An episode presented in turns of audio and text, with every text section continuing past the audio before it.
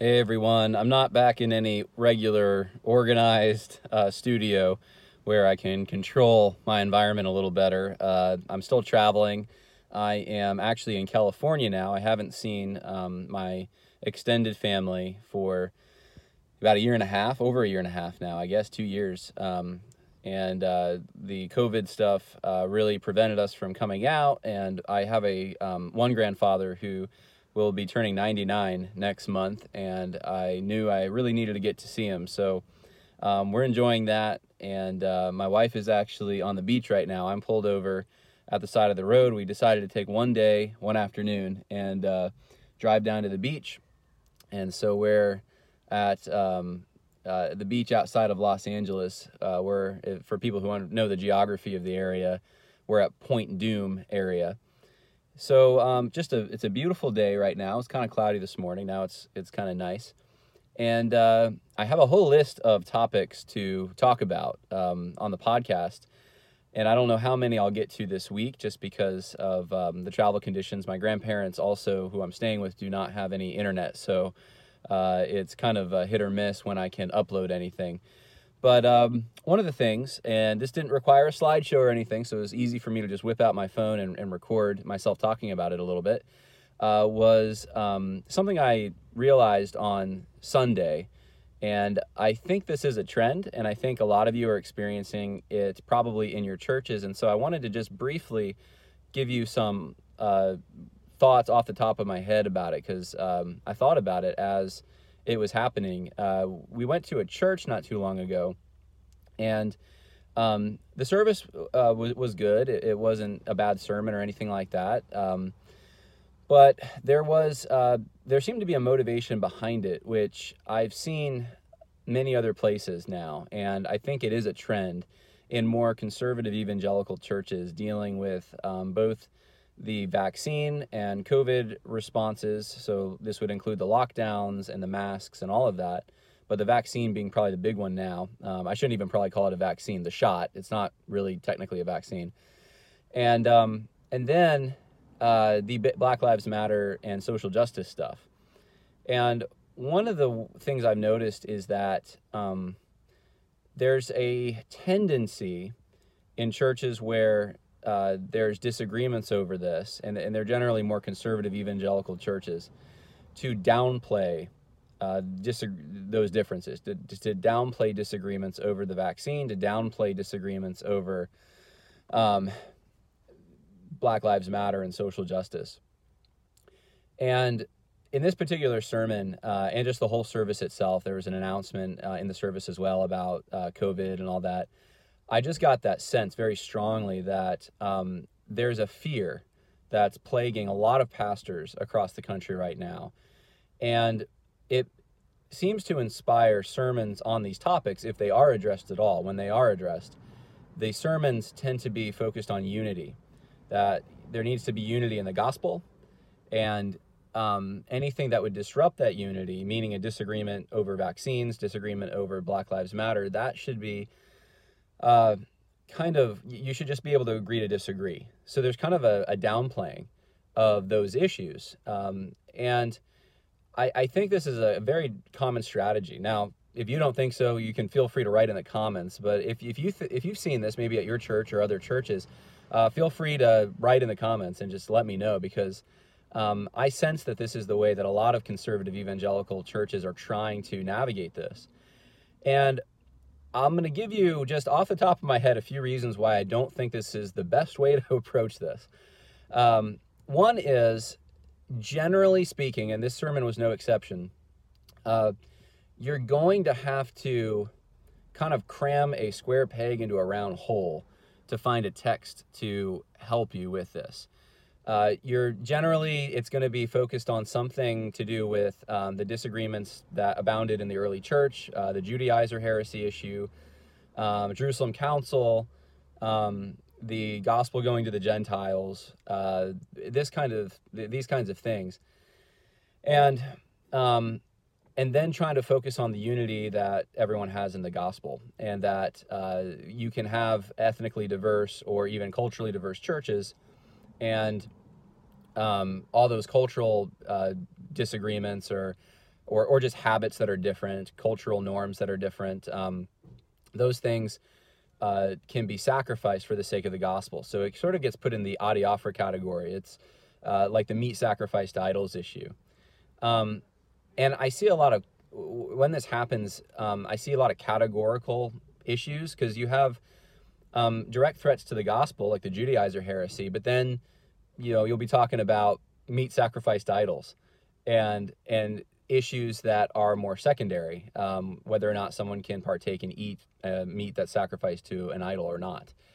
And so, one of the things is there's there seems to be a lack of clarity and a lack of directness about what we're actually facing. Um, and this is more related to the social justice stuff. Like, are we actually facing a threat to the gospel? Is this actually what I believe it is? What I argue in the book that's coming out soon. Um, and I actually just submitted the final corrected draft draft last Saturday. Um, it's called Christianity and Social Justice: Religions in Conflict. And I make the case very strongly, I think, that social justice is ultimately an alternative religion. It undermines objectivity. Uh, you can't really have revelation without that. Um, it um, has a different ethic. It's an egalitarian equality that it pushes, not equality before the law. It um, also uh, has a very um, narrow way of looking at the world, and it doesn't give the full spectrum of uh, the. Uh, it doesn't show the full spectrum of the, the world that God created uh, that we can detect with our senses, that we can see around us. It just kind of reduces everything to a power relationship or something like that. There's very firm designations given to oppressor and oppressed categories, and of course, it tampers with uh, the the very concepts of sin and forgiveness and reconciliation uh, and repentance. And ultimately, uh, when it's fused with Christianity, it gives you a different gospel, a gospel that's very similar to the gospel of the Galatian heresy. Uh, and nine times out of ten, when I see social justice advocates in the church try to push social justice, they they end up fusing it somehow in some way with the gospel and combining it with works um, somehow. So it's it's a deadly, deadly threat. Um, I would say, and I, and I, and it's not just because I focused on this more. I don't think I, I think I would just say this whether I had a podcast or not. It is a more direct threat right now in real time than the prosperity gospel is uh, at this current moment. Not saying the prosperity gospel is deadly and dangerous, but I, at this current moment is more deceptive. There's more clarity lacking. More people are being swept away and confused by the social justice gospel than they are the prosperity gospel, in my opinion, from just my own observations. So if you think it's all that, if you think that you know this is a real problem, and uh, this is happening in real time, then you're going to put the social gospel or the social justice gospel more in the prosperity gospel category. And you're going to probably, if you're a pastor, preach sermons that are directed against um, social justice uh, with a full understanding of exactly what it is and how it corrupts Christian teaching. But like I said, instead, what I'm often seeing are sermons that are just focused on unity. And so they have to, if you if you want unity between people who push social justice and people who don't and are against it, then the the only thing you can try to do is to downplay the controversy, to make it out like, well, this is really just like the meat sacrifice to idols issue, or this is really just um, like a cultural difference between Jews and Gentiles or something. This isn't really a direct threat to the gospel. It's it's it's it's um it, it's more uh, it's it's more um, safe in a way. It's it's more of a secondary issue, more of a tertiary issue. And and so this concerns me obviously because I disagree. I think that ultimately th- this is a false religion and I think there are people deceived who are pushing certain aspects of it who just, you know, don't really understand, they're ignorant, that kind of thing. I get that. That happens with every false teaching just about. But you have to attack the false teaching directly. And those who are prominent and who should know better, who have been corrected, who are promoting it.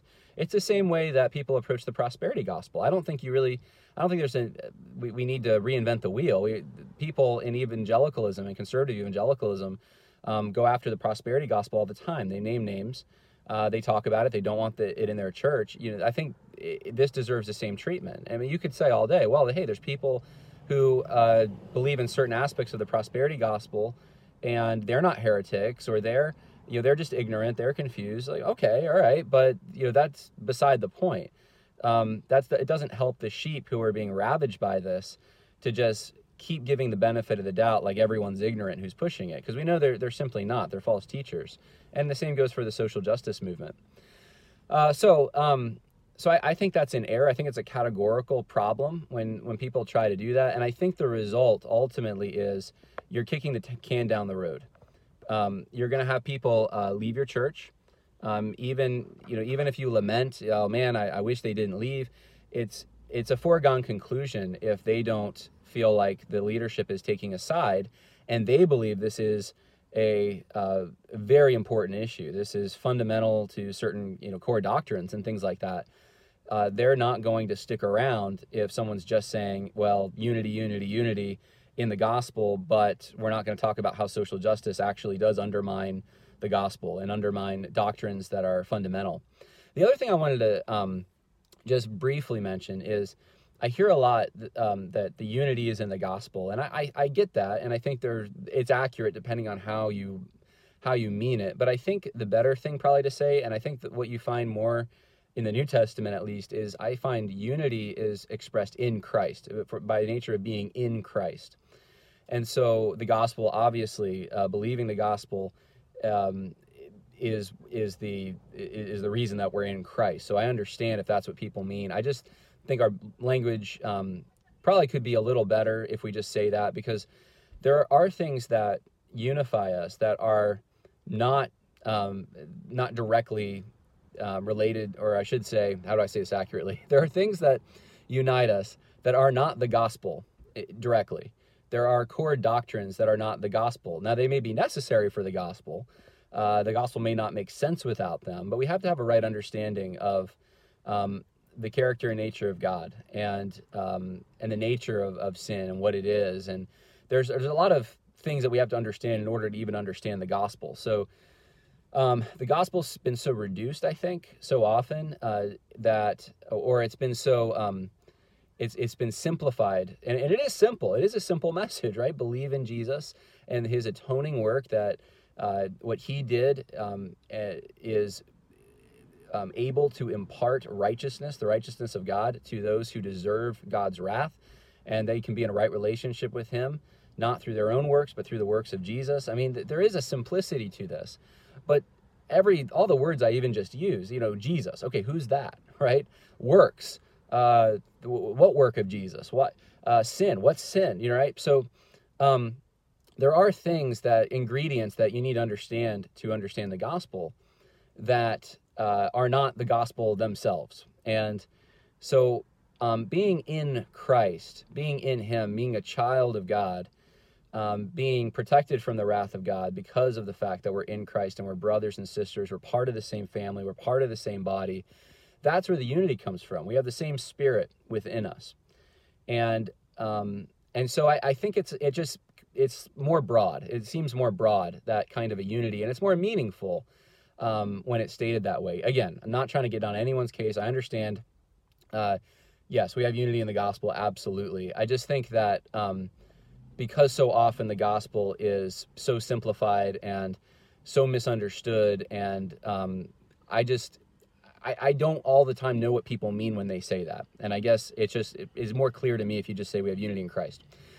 So if you are in a church and there's disagreements over social justice, and you said, yeah, we can have those disagreements as long as we're um, unified in the gospel, then I think it just spreads more confusion because people are now wondering, well, what, what do you mean by what gospel are we talking about? Because social justice, you know, does introduce categories of works often into the gospel. It does undermine the very way we know about the gospel, the nature of revelation. It does um, change the very nature of sin and justice and reconciliation, all these things you need to sort of understand to know the gospel. So it, it just creates a lot of confusion. And I think there's some well meaning people trying to m- keep their churches from splitting. And I don't, I just don't know that it's going to work too well. You're going to end up having people leaving if they haven't left already. And if you're trying to hedge against more people leaving, the best thing to do is probably to just come to a firm conviction uh, what is this social justice threat? What what does it mean? I mean, this is why I wrote the book I did to try to help explain this to people. But what exactly is it? And once you can answer that question and you can uh, bring some biblical thinking into it uh, and and to, to bear on it, then um, I think it'll be a lot more it'll be helpful rather than trying to sit on the fence and hope that this storm will soon pass and uh, the social justice people won't leave or the anti-social justice people won't leave. It's just it's better to just take a side. The other thing is a lot of people a lot of sheep have questions about this. And if you sidestep it and downplay it then they're probably going to feel like they can't actually have their questions answered. You know why would they go to their pastor and ask about something that's just really not that important are they disrupting the unity of the body by asking that question i mean that's the kind of those are the kinds of things i think people in the congregations that receive sermons like this are thinking. Um, other thing, uh, vaccine thing, because that's another uh, thing that I think pastors are trying to kind of, as much as they can, straddle the fence so that they can keep their congregation intact. This this is a little different. Um, I, I realize that the government's using both to kind of get us to arrive, I think, at the same destination, but um, the question of the whether you should take a vaccine or a shot because it's not really a vaccine is um, is a medical question, but it does have it does there are moral components to it as well. And one thing that I think pastors probably need to grapple with at some point, if they haven't, is the uh, the aborted uh, fetus uh, lines that are used in some of this uh, research and in other vaccines.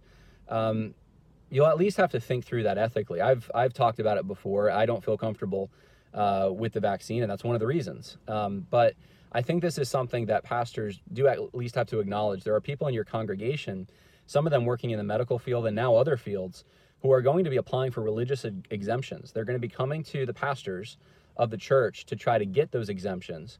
And the main argument that will probably be used to get them is that there are, are um, fetal lines that uh, are that are, are immoral from a certain uh, from a certain perspective uh, in in a certain Christian perspective. And so um, I'm just preparing. This probably something I should have said a while ago. I probably did, and I just don't remember. But this is probably something if you haven't faced it yet, you will face it uh, if you're a pastor, and it's something that you want to think about at this point. Um, other concerns. Uh, if you look at the anti-shot uh, people and then the pro-shot people, and the, if you want to call it the extreme ends of both. One side, who's against it, believes that um, some believe that this is going to kill everyone in three to five years. If you take the boosters and everything, it'll weaken your immune system. You'll get a virus that is different than the uh, mRNA uh, vaccine, and it'll kill you. Others think this just makes you dependent on the government and you're going to ha- be re- um, relying on boosters the rest of your life. Of course, there's concerns about blood clotting. There's concerns about um, uh, infertility, and so um, I've said my opinion before, and I'll probably talk more about it in the future. I I, I wouldn't take it, and you couldn't pay me to take it. Uh, you'd have to hold me down. I mean, and and force me. Uh, I I would not uh, from I would not choose to take this this shot. And uh, again, I'm a younger male uh, starting out in life. I, the infertility thing, especially, um, bothers me. Of course, I have concerns about the uh, cell, the the fetal lines they use. I, I, have a lot of concerns about it. One of the big ones, though, is that it's just un, it's untested. This is something that has not gone through.